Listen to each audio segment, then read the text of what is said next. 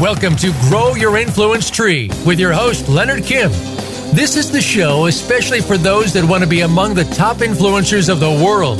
We'll help you build your brand, tell the most compelling story, build your reputation and grow your audience, and attract the top clients and customers.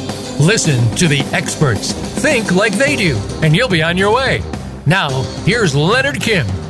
Hey everyone, Leonard Kim here, and welcome to another episode of Grow Your Influence Tree. Today we have Geoffrey Rowan on the line with us, and he's been in PR for a really long time. Uh, Geoffrey, would you like to take a moment to introduce yourself so our listeners could understand more about your background and who you are? Would would love to, Leonard. Uh, first of all, I want to say it's a it's a genuine pleasure speaking with you. I've uh, followed a lot of your your content, and in fact, I have to confess to you and to your listeners that uh, I'm following the Leonard Kim system right now in, in uh, addressing my fear of uh, being uh, in the public eye and uh, perhaps making a fool of myself. So I've acknowledged my fear. I'm facing it, and hopefully now I'm doing something about it. So about myself, um, I uh, started out in journalism uh, quite some time ago. Uh, another, uh, like some of your other guests, a, a graduate of Syracuse University. Uh, I worked as a newspaper reporter in the U.S. and in Canada for 20 years. Uh, and then it got to the point where I felt like I was watching a lot of people do cool things, and I was just standing on the sidelines. So I wanted to I wanted to dip my feet into the world of business. So I, I went into public relations uh, and ended up uh, running the Canadian operations of one of the large multinational PR firms here. And then a couple of years ago, independent and uh, I've been having the time of my life. That's great. So today we're going to be talking about uh, this concept called greed is good. Uh, that's been around for around like 50 years or so, right? Yeah. Um, so that's really, I mean, that's the Hollywood version of the economist Milton Friedman's doctrine, the Friedman doctrine, which stated uh, he wrote a op-ed in the New York Times in 1970 saying essentially that the only purpose a corporation serves is to make money for its shareholders.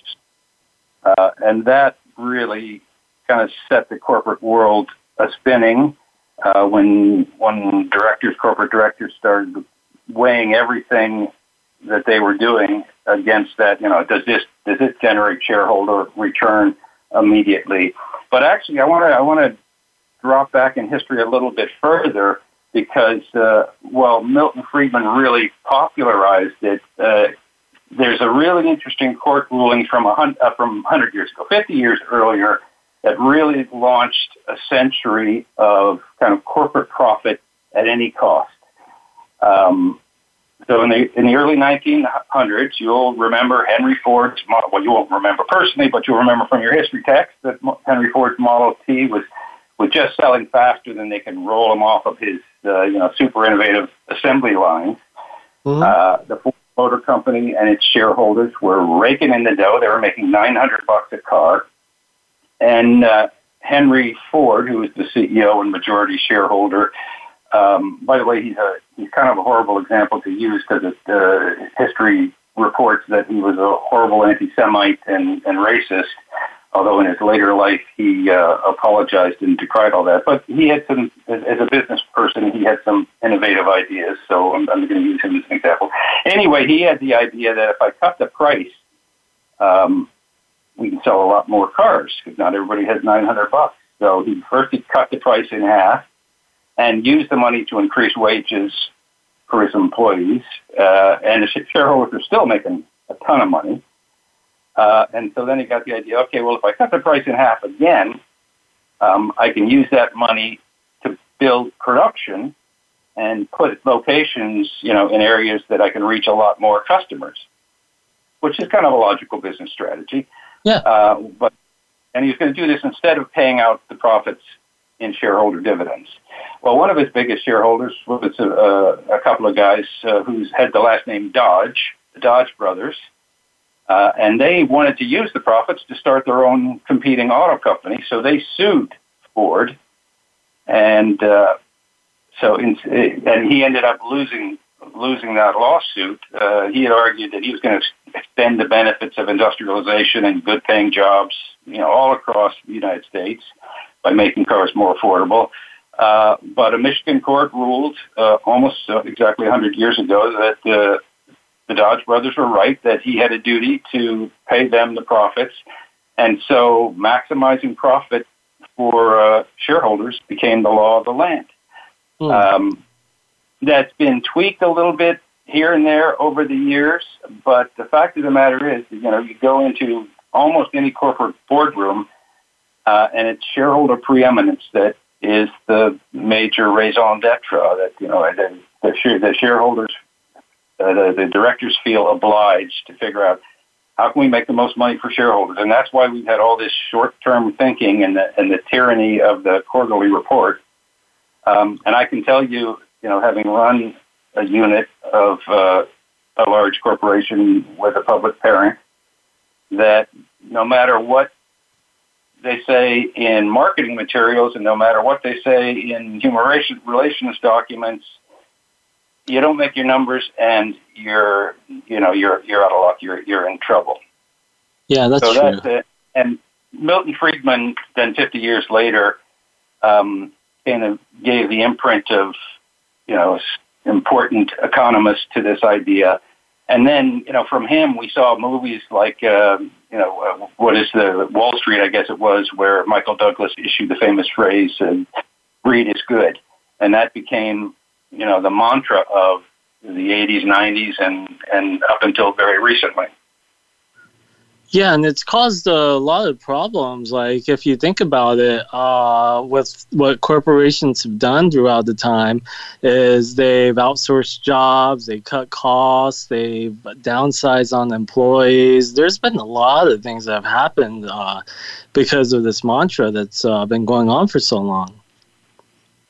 Yeah, and I mean certainly problems for employees, problems for communities um, and problems for society as a whole. I mean, I, I, you know, it's my personal belief that many, if not most, of society's problems are due to uh, income inequity. You know, you've got the haves and the have-nots, um, and this, the corporate greed uh, has just exacerbated that problem. Mean, you look at uh, you know, the ratio of CEO salaries is just one indicator, but the ratio of CEO salaries to frontline employees Today, you know, in many cases it's hundreds and hundreds to one.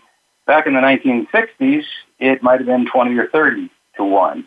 But yeah. um, the need to, to drive corporate profits um, just kept pushing it. Um, so, that, you know, so that's why you see so many corporations against uh, an affordable living wage. Like, you know, would would it be horrible to have a fifteen dollar an hour uh, minimum wage? Uh, I mean, not really. You know, companies should build that into the cost of their products if, if need be. Um, but corporations look wherever they can to squeeze cost out because it's all got to drop to the bottom line to profit. Uh, and so, you know, the the weakest link in the in the chain are, are the employees uh, who, if they're not unionized, and, and even if they are, um, don't have a lot lot of leverage to push back. But also the you know, other other variables as well. I mean, um, certainly drives um, opposition to environmental stewardship, but that costs money. That takes money, uh, you know, off the bottom line.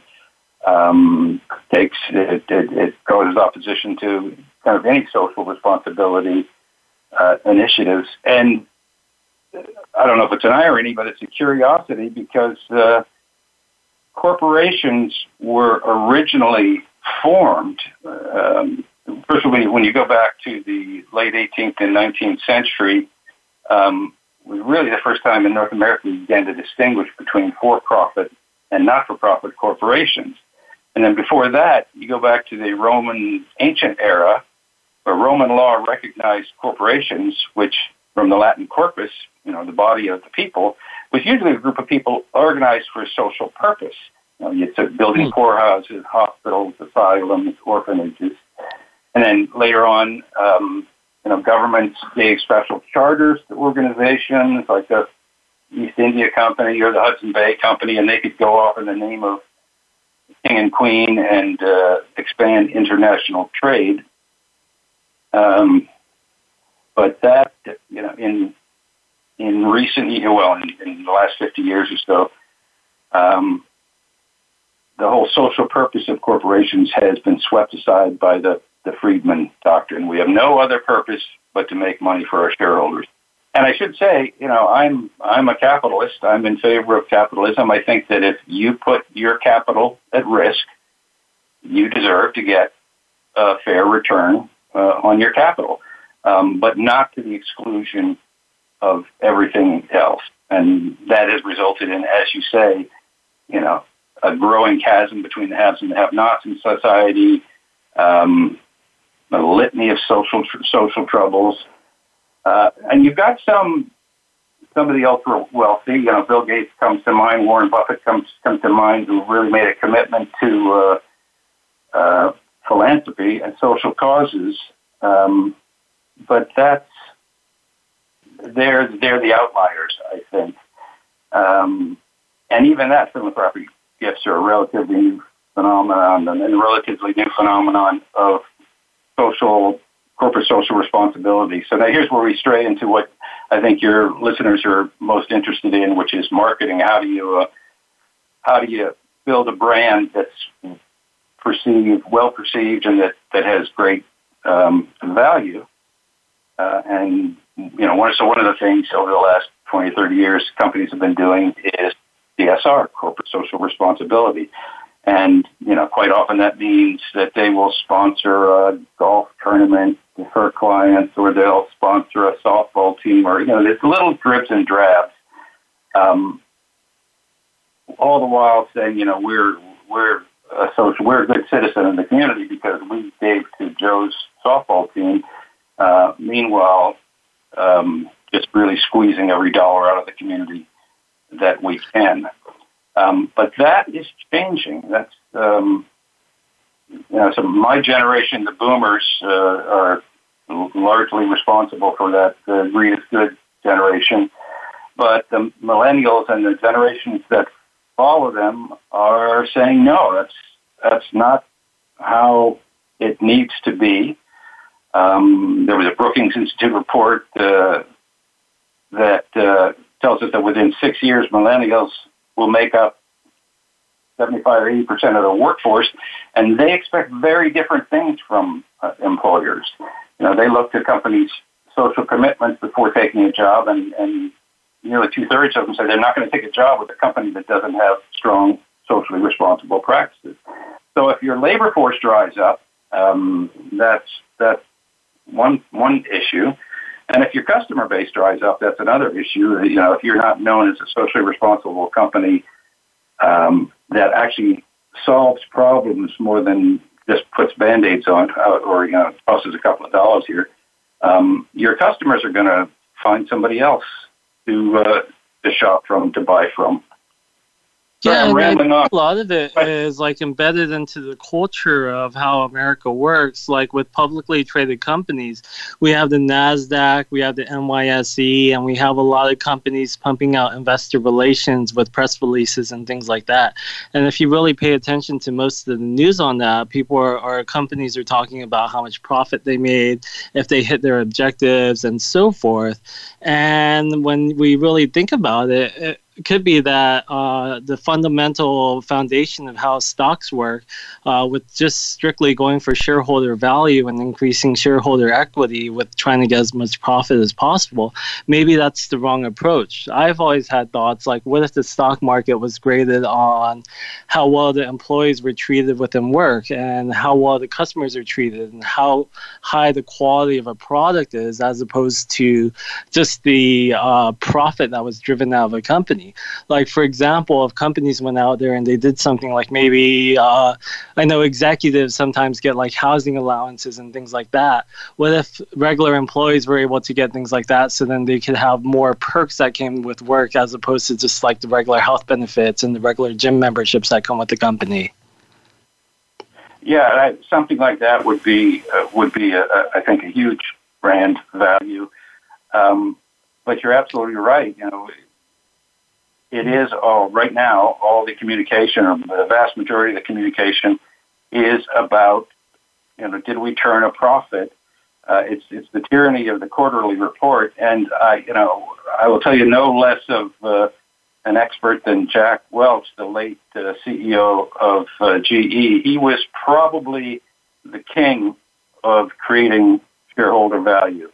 And late in his life, he said in an interview that shareholder supremacy was the dumbest idea he'd ever heard of because it led to you know all the things that we've been talking about, all that short-term thinking, crushing innovation, um, and that's another thing because I know your audience is a lot of uh, entrepreneurs and innovators, and um, there's you know there's the, you, you got to have a lot of false starts with most innovations and, and most entrepreneurial efforts before you get to profitability, and and big corporations now are not willing to take those risks, so you have less innovation, uh, and there's a you know a, a big risk there that the U.S. will lead it lose its lead uh, as the most innovative as the most innovative company. Yeah, and I know in the past, like when my grandfather was uh, working, uh, which was a really long time ago, like companies offered pensions and all these other ben- benefits. And as time has taken uh, its course, while shareholder value became the most important thing, uh, those benefits that were once offered to employees have kind of been taken away as well. Right. Well, and, and the birth of the gig economy. Um, you know, that's great for great for business uh, for the bottom line because you don't have to play, pay benefits, you don't have to pay regular salaries. Um, you know, you link uh, pay directly. I mean, people talk about you know pay pay for performance, which okay, well, um, seems like a reasonable idea. But if uh, if you're you know completely screwed out of uh, having the possibility to earn a, a reasonable lifestyle unless you work 20 hours a day, that's not a that's not a very fair uh, way to go. Um, yeah. And a lot of people don't even know what to charge, so they're undercharging, and they're not even getting right. the same benefits that they used to get. So let's say someone who's like a in the gig economy and they're making like five thousand dollars a month, but then they get sick. The health insurance that they're getting isn't the same type that they're getting with a big employer, so those costs aren't even being covered as well, which puts them into a predicament. Right. That's uh, about uh, for us to hop off to a commercial break. We could continue this afterwards, but where can people find you online, Geoff? Uh, I'm at geoffreyrowan.com. That's G E O F F R E Y R O W A N dot com. And you can find me at Mr. Leonard Kim, and we'll be back after this commercial break.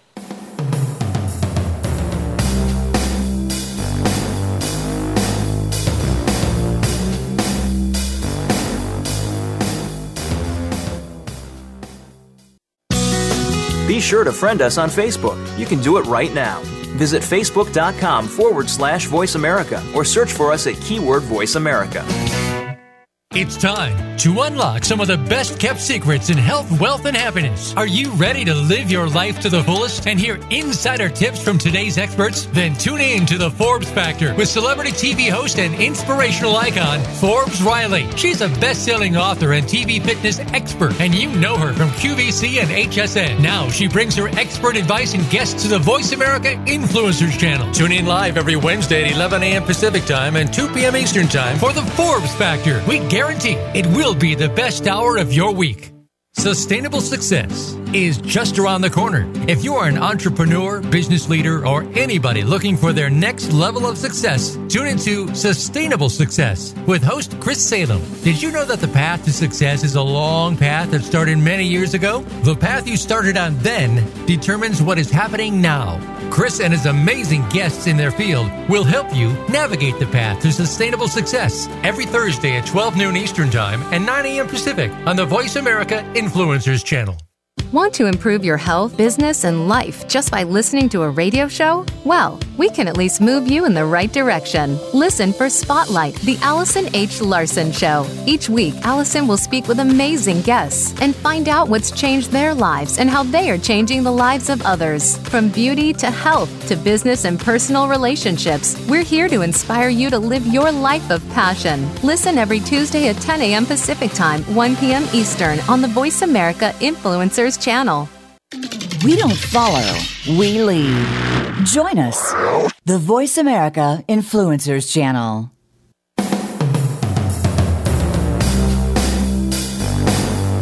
This is Grow Your Influence Tree. To reach Leonard Kim or his guest, call into the program at 1 866 472 5795. That's 1 866 472 5795. Or drop a line by email to hello at leonardkim.com. Now, back to Grow Your Influence Tree. Hey everyone, welcome back to Grow Your Influence Tree. Leonard Kim here with Geoffrey Rowan. Uh, we left off talking about how this gig economy is really pushing down wages and what could happen if someone potentially got sick. And with all the wages and how people don't really know how to price themselves if they're in the freelance world and so forth, and how that's kind of causing a lot of problems, especially in the long run, because of all this short minded thinking with uh, wages going down, with uh, freelancers going out there and uh, undercharging and having this profit that's really driven for these big corporations. Uh, what's your thoughts on all this, Geoff?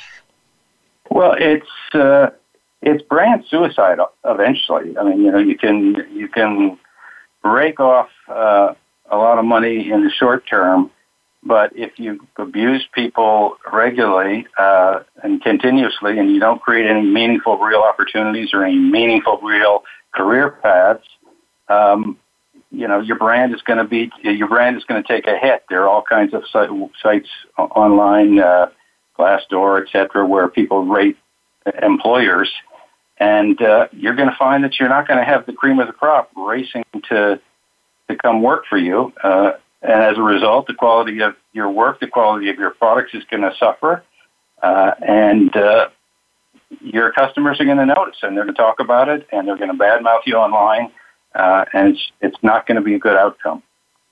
But then a lot of companies are focusing their efforts on like green efforts, going out there and helping with society and so forth. And they're kind of focusing on all this. Doesn't that really make a difference? That, that's so. That's kind of the crux of the thing that, that I wanted to talk about today, which is um, greenwashing or CSR washing, or you know, the practice of some organizations to make a big show of tackling an environmental or other social problem, while in fact, behind the scenes, they remain just as focused on uh, you know shareholder preeminence. So I, I think of one large bank I know that does some very good public work uh, in support of mental health initiatives, and they really put a lot of effort in it, and it's creative and it's smart, and it gets a lot, a lot of attention. But when you go and talk to many of their frontline workers, they feel, you know, they feel their own mental health is in jeopardy from the stress that's placed on them uh, to meet certain metrics, to meet uh, certain performance metrics. Um, so uh, you, you've got to live what you, you know, live the talk. Uh, consumers today are really smart, really connected, and really skeptical. So um, you're not going to get away very long with, with greenwashing. They're going to look behind the scenes. They're going to look under the hood to see what you're really doing. Uh, and that's where organizations have an opportunity. So if you accept the reality that um, there is a very limited life on the Friedman doctrine and on, on corporate greed and on shareholder preeminence, uh, very limited. And I think, you know, in, in some countries, uh, there, there are even going to be regulatory changes that, that sign, sign its death certificate. But if you accept that, then you have to look at, okay, social responsibilities, corporate social responsibility, uh, social purpose. Um, okay, we sit down around the boardroom and say, okay, well, there's this new thing called social purpose. So uh, we've decided we're going to have a social purpose, and it's X, Y, Z. And now, you know, get marketing to go out and tell everybody about our social purpose and how great we are, and carry on business as usual. uh, that just won't work. Um, your social an organization's social purpose needs to be carefully thought out. Ideally, it aligns with the company's business purpose. It's still all right to be a business and make money and be profitable and, and generate shareholder returns. It's not at the expense of everything else. So, um, for example, if you're a logistics company, um, you've got logistics in your DNA. How can your expertise in that area be shifted to solve a societal problem? Uh, you know, maybe maybe it's delivery to um, underserved communities. Uh, smarter minds than I will come up with that. But uh, you know, if you're a big financial institution, um, how can you use your expertise in things like microcredit and uh, and serving the unbanked and uh, serving underserved communities. You know, how can we adopt that as a social purpose, uh, which solves a social problem and uh, also uh, is a moneymaker? So, you know, this is this social purpose is really not a flavor of, of the week marketing trend if you approach it as that, you're going to get killed. Um, you really have to figure out how to cook it into your DNA so that it's reflected in kind of all aspects of the organization, and so that your employees can can take pride in it. Because you know, increasingly employees say, um, "Hey, I'm not going to work for a company without a social purpose." And there's an, another study saying that uh, you know two thirds of employees would not stay longer than five years with a company that doesn't have a clear social purpose. And uh, the Edelman brand studies is saying that uh, 64% of consumers would either not buy or would boycott a brand solely because of, of its position on a social or political issue. So, you know, times are changing. So I have a question about that bank that you mentioned. Uh, they wanted to help mental health. So what they probably did is they found mental health organizations, cut checks to them, and kind of was like, okay, we're supporting mental health. Yeah, and and they did that, uh, but also um, they ran a very successful public campaign uh, saying, let's you know, call something like "Let's talk about it." to destigmatize mental illness. And kudos to them for doing that. You know, it, it gets a lot of talk and a, and a lot of visibility, and uh, everybody feels good for a month or two while the campaign is running. And there are a lot of really courageous people, uh, you know, in the public eye who talk about their own struggles with mental health issues, and it's, it's all good. Um, my point is, you know, that's more than a PR exercise. That also has to be an exercise that goes through your entire organization because when your you know tens of thousands of employees are looking at the ads on TV and seeing all the social media posts and are saying, well, geez, you know, you, you talk a good game, but you're not you don't care about your own employees' mental health. Um, you're not going to get your best performance out of employees who feel that way. Yeah, so what they could have done is just like how schools have counselors, maybe they could have set counselors up on site at different locations or had resources where people could get therapists and other types of help as well internally within the company too, right? That would certainly, you know, that that would certainly be a way to go, and, and, and I think you know a lot of companies do have that. I I think it's more the issue of um, not placing unreasonable expectations uh, on employees. And so you've got the, the people at the C-suite level and in the board of directors who have all these grand notions about what a great company we are. Uh, but then they push it down to you know the next level of management and the next level of management, and those people are compensated. Their bonuses are all based on performance. They're not based on um, you know how many mental health interventions you made. They're based on how many new clients did you sign up, how many new products did you sell, and so they push it down to their frontline workers, saying, "Okay, you gotta, you know, you've got to sell X number of new products to Y number of clients today, um, or you don't get your next pay increase." And this was uh, this was something um, that was found to be fairly pervasive in the banking industry. Uh, to the point where you remember a few years ago, Wells Fargo had a big problem with uh, some fraudulent practices.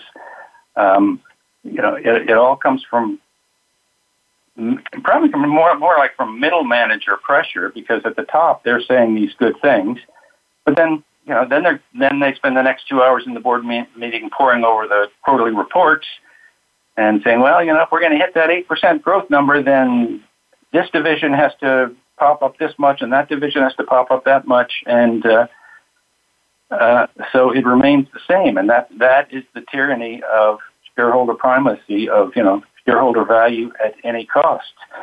Um, sometimes you have to be able willing to take a slightly smaller profit to run a saner, more sustainable business, and by the way, to maintain your brand value. So, because shareholder preeminence is with kind of built within the culture of a company, and it like trickles all the way down to the very person on the very front line, it's kind of deterring any of the good efforts that the company is doing because number one in the mind of the company is still profit, right? Right. Well, it's the old, uh, as, as a former boss of mine used to say, Rob Flaherty, uh, the say-do gap. You know, we say this one thing uh, but we do another. We say we value, um, you know, collaboration and cooperation and respect, but what we actually value is what we acknowledge and reward. So, and, and that, you know, that's it. We get into a whole big discussion of corporate culture here as well, because you know, uh, every corporation has a list tucked away in a folder somewhere of their values uh, and their mission and, and all these uh, high and mighty sounding uh, ideals. But the, you know what really matters, what you in fact value, is the behavior that you recognize and the behavior that you reward. And those are almost always financial me- metrics. You know, you, the Omaha office had a sales increase of 38%, and uh, you know, profit increase of 14%, and so we're sending them this big, this big bonus to their managers. Um, that's what you get rewarded for, and so that's what people focus on. That's that's the behavior they do. Yeah, one thing I noticed is I don't know if you've kept up with the recent news, but there's companies within the Silicon Valley who are adjusting the pay rates of how much they're paying their employees based off how far away from the office they live. So, uh, because of the pandemic, some people move further away from being within the heart of the Silicon Valley. So, they're adjusting the pay scales and dropping them by like 5%, 10%, 15%, 20, 25% in some cases. And these are people who are working for a company that has more profit than anyone could even realize. All right. I don't. I, I had not heard of that, and I don't understand the logic behind it. Uh, especially if people are working remotely, uh, or if they're working on you know flexible hours, or which probably doesn't happen in Silicon Valley very often. But what's the logic behind that? I, I don't know. To pay a market rate based off where someone lives. Ah, right. okay. Well, that's that's just bizarre. Um, isn't it like if you think that you're a two hundred thousand dollar a year employee or something, and your employer comes up to you and says, "Hey, we're going to cut you down to one hundred fifty thousand," like that's fifty thousand dollars that's lost. That's a huge chunk of money. Absolutely, yeah. And does that make the employee happy and out in the community saying good things about that company? And does that make the employee want to deliver his or her best effort? Um, no, I mean, I think you know the first thing the employee would do is start sending their their resume around. Uh, yeah, but the other problem is a lot of companies don't pay that high as well, so then they're kind of stuck too. So then you have someone who's disgruntled for a while too. Right. Well, and and that's really toxic. Is to you know, it's the it's probably better to to lose a, an employee than have a disgruntled employee because they're they're poisoning the entire internal atmosphere. But that's what yeah. companies often do is, you know, they they talk one game to the public and employees see a whole different other picture. I mean, I think that's near universal. Uh, you've probably seen that in your own experiences. and you just shake your head and go, boy, if they could, you know, boy, if they could really see what goes on here, um, things would be different. Yeah, like when I was young, like in my early 20s, I learned that people could actually, I, I never got these myself, but I learned that people could actually get like, you know, housing allowances, car allowances, where they could get expense allowances and things like that, where top people are kind of like being uh, assets and treated well and given more benefits than they actually have, while a lot of regular people only end up getting like 3% raises a year, 2%, 1%, or maybe an extra day off and things like that. Right. And yeah, so I mean, go on.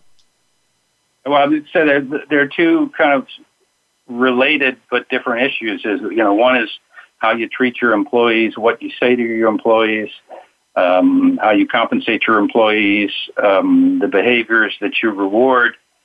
Uh, but the other is how you interact with the communities in which you do business, whether it's your geographic community or whether it's a demographic community. Um, you know, you're making a lot of money off of your community. Um, you're arguably, you know, there's this, this crazy notion that a corporation is a person in law. Well, if you're, you know, if you're a person, then you have the, or even if you're not in my book, you have the responsibilities to the community you solve, so you serve, to the communities you make your money, your existence from. So, what are you doing, you know, Mr. Corporation, to make your community a better, safer, healthier, more sustainable place? Uh, and the answer can't be, um, well, we're making a lot of money. Uh, and uh, so that's good because you know our shareholders then buy mansions in uh, another another community. Yeah, and a lot of employees don't even earn enough where they could buy into the stocks of their companies as well. Yeah, uh, I mean certainly Silicon Valley is legendary for uh, for abuse of employees, uh, but it's it's ironic because there's also this notion of you know, a Silicon Valley uh, work lifestyle where there are foosball tables and juice bars and all of these fancy amenities that uh, the rest of the corporate of the rest of corporate America thinks are you know w- would be nice to have, but are, are kind of laughable. Um, when in fact, you know, I think what people really want to do is have a predictable, reliable, livable income uh, and not work for an evil corporation that takes shortcuts uh, and and doesn't you know doesn't serve its community well. And by the way, that's you know we haven't really touched on that, but that's another element which of the of the greed mantra is that you know in an ideal world, um, a company living by the shareholder preeminence doctrine skates right up to the line of illegality. They'll they'll they'll, do anything legal, uh, regardless of the ethics, regardless of the social consequences, uh, if it increases shareholder value. And and and directors feel that they have a fiduciary obligation. It's not just you know it's not just that we're greedy, uh, although greed is a, a, the underlying principle, but they have a fiduciary duty to act in the best interest of the corporation uh, to maximize shareholder value. So if you've got, you know, if the, if the board of directors has a decision between option A, um, which is profitable and has a benefit to the community, and option B, which is much more profitable, uh, but may have some, you know, some harm to the community, as long as the harm doesn't fall into illegality, um, they off, they typically feel obligated to take the the worst option, the option B. Yeah, and fiduciary duty to a company is something that makes a lot of bad decisions because people think about the company's life as opposed to the well being of the people within it. But it's about time for us to hop off to another commercial break. Where can people find you online, Geoff? It's geoffreyrowan.com, G E O F F R E Y, Rowan, R O W A N.com. And you can find me at Mr. Leonard Kim, and we'll be back after this commercial break.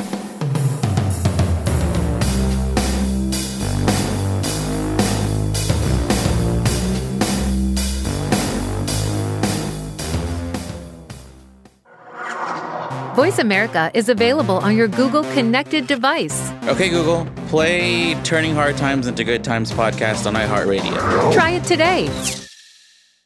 Get Unchained Tune in every Monday for Jane Unchained on the Voice America Influencers channel, featuring nationally recognized best-selling author, TV journalist, and social media influencer Jane Velez Mitchell.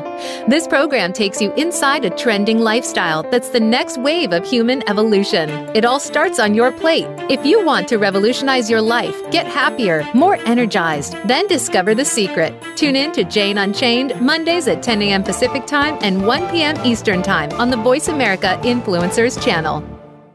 Tune in to the Tony D'Urso Show with key influencers for entertaining and thought provoking weekly discussions with some of the top stars in their fields. From business, sports, and science to entertainment, music, and literature, Tony's guests share their success and give their wisdom. If you're looking to manifest your vision and see how others have done so, be sure to listen to the Tony D'Urso Show every Friday at 2 p.m. Pacific Time, 5 p.m. Eastern Time on the Voice America Influencers Channel. Tune in to the Soul of Enterprise Business in the Knowledge Economy with co hosts Ron Baker and Ed Kless. Ron and Ed will show you how to recognize that wealth is created by intellectual capital. It's all in the possibilities that we can create and that are created for us. These possibilities are destined to be discovered by human imagination and through the service of others, creating a brighter future for all of us. The Soul of Enterprise is heard live every Friday at noon Pacific Time, 3 p.m. Eastern Time on the Voice America Influencers channel with a replay on Fridays at 1 p.m. Pacific Time and 4 p.m. Eastern Time on the Voice America Business channel. Change starts here. Change starts now. Join us, the Voice America Influencers channel.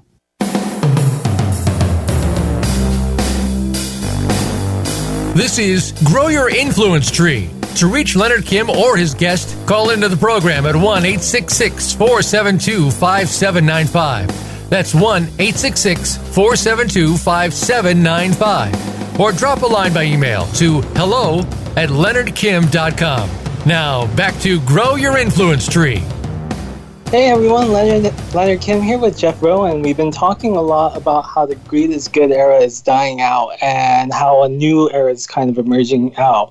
But with the problems that we have in today's society, shareholder preeminence still is at the forefront of most of the companies' uh, thinking, and fiduciary duty is the responsibility of the officers. So most people think about putting the company ahead of the people, and this causes a lot of uh, solutions to not really emerge out because people at these companies are deciding to take the more profitable routes time and time again because when they're compared to other routes, uh, just like Geoff mentioned, uh, nine times out of ten, the more profitable route is usually taken as opposed to the one that would have the more longevity play. But what kind of solutions do you think, Geoff, uh, what in your ideal of a perfect world would a company look like or a policy look like or a philosophy based within the companies itself and maybe within uh, the eyes of these uh, ceos and so forth what would it really take to really change how everything's going so far and move us into the next uh, generation of companies? Sure. So we've been talking about social purpose the idea that a company has to exist uh, for to serve a greater social purpose or to serve a to, to solve a social problem uh, that that is distinct from simply creating shareholder value. Yep, you got to create shareholder value, but you also have to serve a social purpose. Um, I, I, a quote from another former colleague of mine who uh, I can heartily uh, recommend uh, following him on Twitter, T Bone Gallagher, um, he summed it up as saying that uh, so, social purpose is a business strategy. It's not a social media strategy. So, um, you know, what you see a lot of companies doing, and when when corporate social responsibility came in, when philanthropy came in, you know, big organizations created a department. Okay, this is our, you know, or they send it to the marketing department. Okay, you marketing guys, I want you to create me a video on how you know how great we are at our social purpose. But really, the ideal solution is that the social purpose emanates from every every part of the organization. It's not just one department, but everybody in the organization knows that you know, in addition to making widgets or to transporting widgets or to selling widgets, um, we also have this social purpose. So how can I marry those two ideas? So again, you know, if I'm a transportation company, I have an expertise in transportation. Um, what problem can I solve? You know, maybe we need to be big investors in um, carbon reduced transportation um, technologies. You know, if I'm a if I'm a, an asset management company, maybe we need to uh, help low income people who don't have a lot of assets to manage to hire, you know, a, a financial advisor. Maybe we need to have a, a practice where we can uh, equalize access to our expertise. Uh, you know, whatever your expertise is, how can that how can that be applied um, to solve a social problem? So it's not just the board sitting around the table going, well, you know, everybody's talking about this disease this year, or my niece has this disease, so we should really, you know, it's it, it's not haphazard.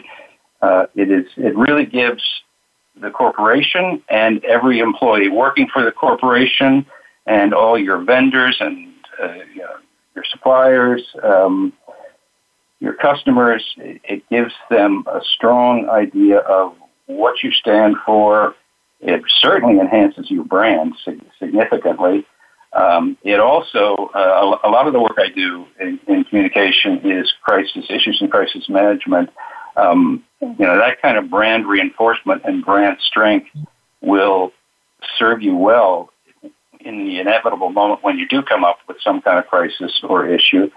Um, but it really has to be through and through. You know, it's it, it can't you can't have marketing saying one thing and the finance department saying the other thing. They have to be working together in line with.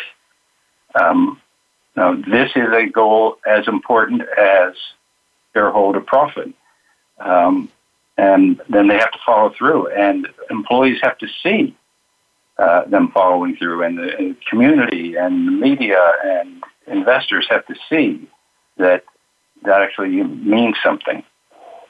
There were there are like it's it, while I am very confident that the Friedman greed era is winding down, it's going to take you know a few more years, and there are certainly those uh, at various business schools who still believe very much that nope, it's all about you know we just reward our shareholders for putting their capital at risk.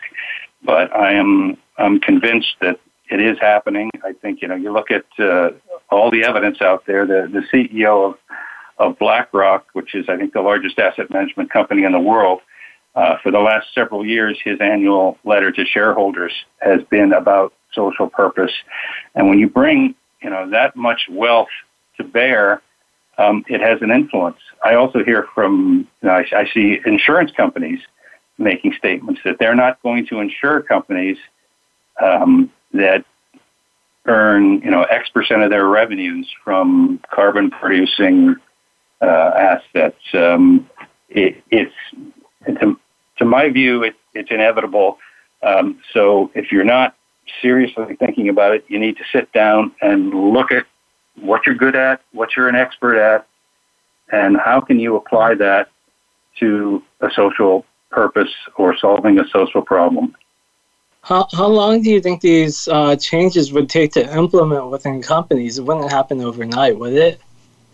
No, certainly not. Uh, it's another interesting thing uh, about this is uh, it's not going to happen overnight, but the first movers are going to have a big advantage because, you know, as you pointed out with the mental health example, um, corporation formed relationships with the major mental health not-for-profits and tie them up, uh, become their partners, uh, so that uh, you know a few years down the line, um, there aren't going to you know all the big not for profits that have cachet, that have credibility on certain issues, they're going to be aligned with uh, other organizations. So if you're if you're late to the game, you're going to find pretty tough slogging, uh, you know, in, inventing uh, a solution to a problem that's already being tackled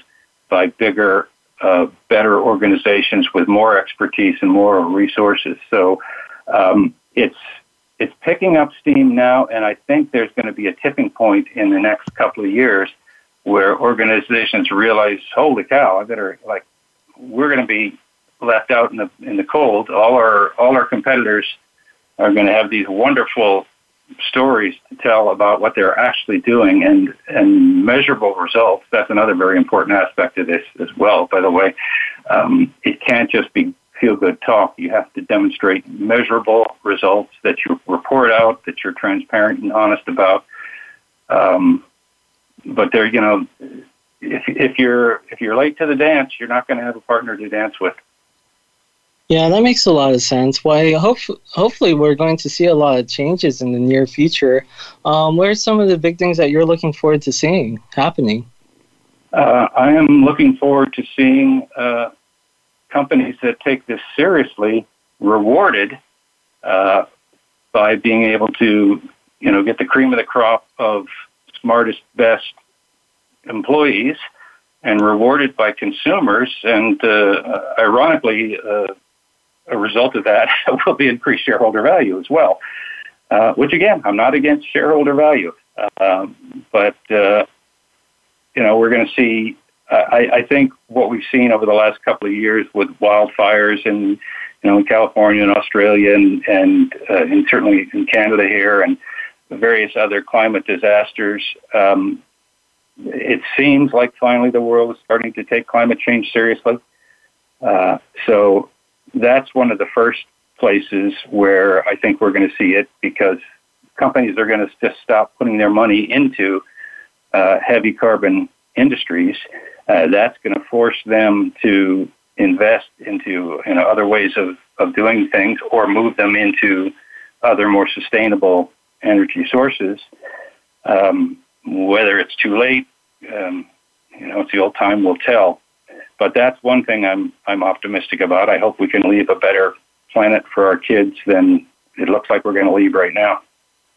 Awesome. Well, Geoffrey, I wanted to thank you so much for coming on to the show and sharing all of your wisdom with us. I really appreciate it, and I'm sure our listeners do as well. Um, where can people find you again? They can find me on my website, which is geoffreyrowan.com, G E O F F R E Y, Rowan, R O W A N.com. And uh, Leonard, it's been a great pleasure talking with you. I, I look forward to continue listening to your, your shows and, and reading your content. Thank you so much. I appreciate it. And I'm sure all our listeners do as well. Uh, for our listeners, once again, thank you for tuning in to another episode of Grow Your Influence Tree, and we'll see you next week. Thank you for making us part of your week. Listen for Grow Your Influence Tree with Leonard Kim every Thursday at 4 p.m. Eastern Time and 1 p.m. Pacific Time on the Voice America Influencers channel. Stand out, stand apart, and become a top influencer. We'll see you here next week.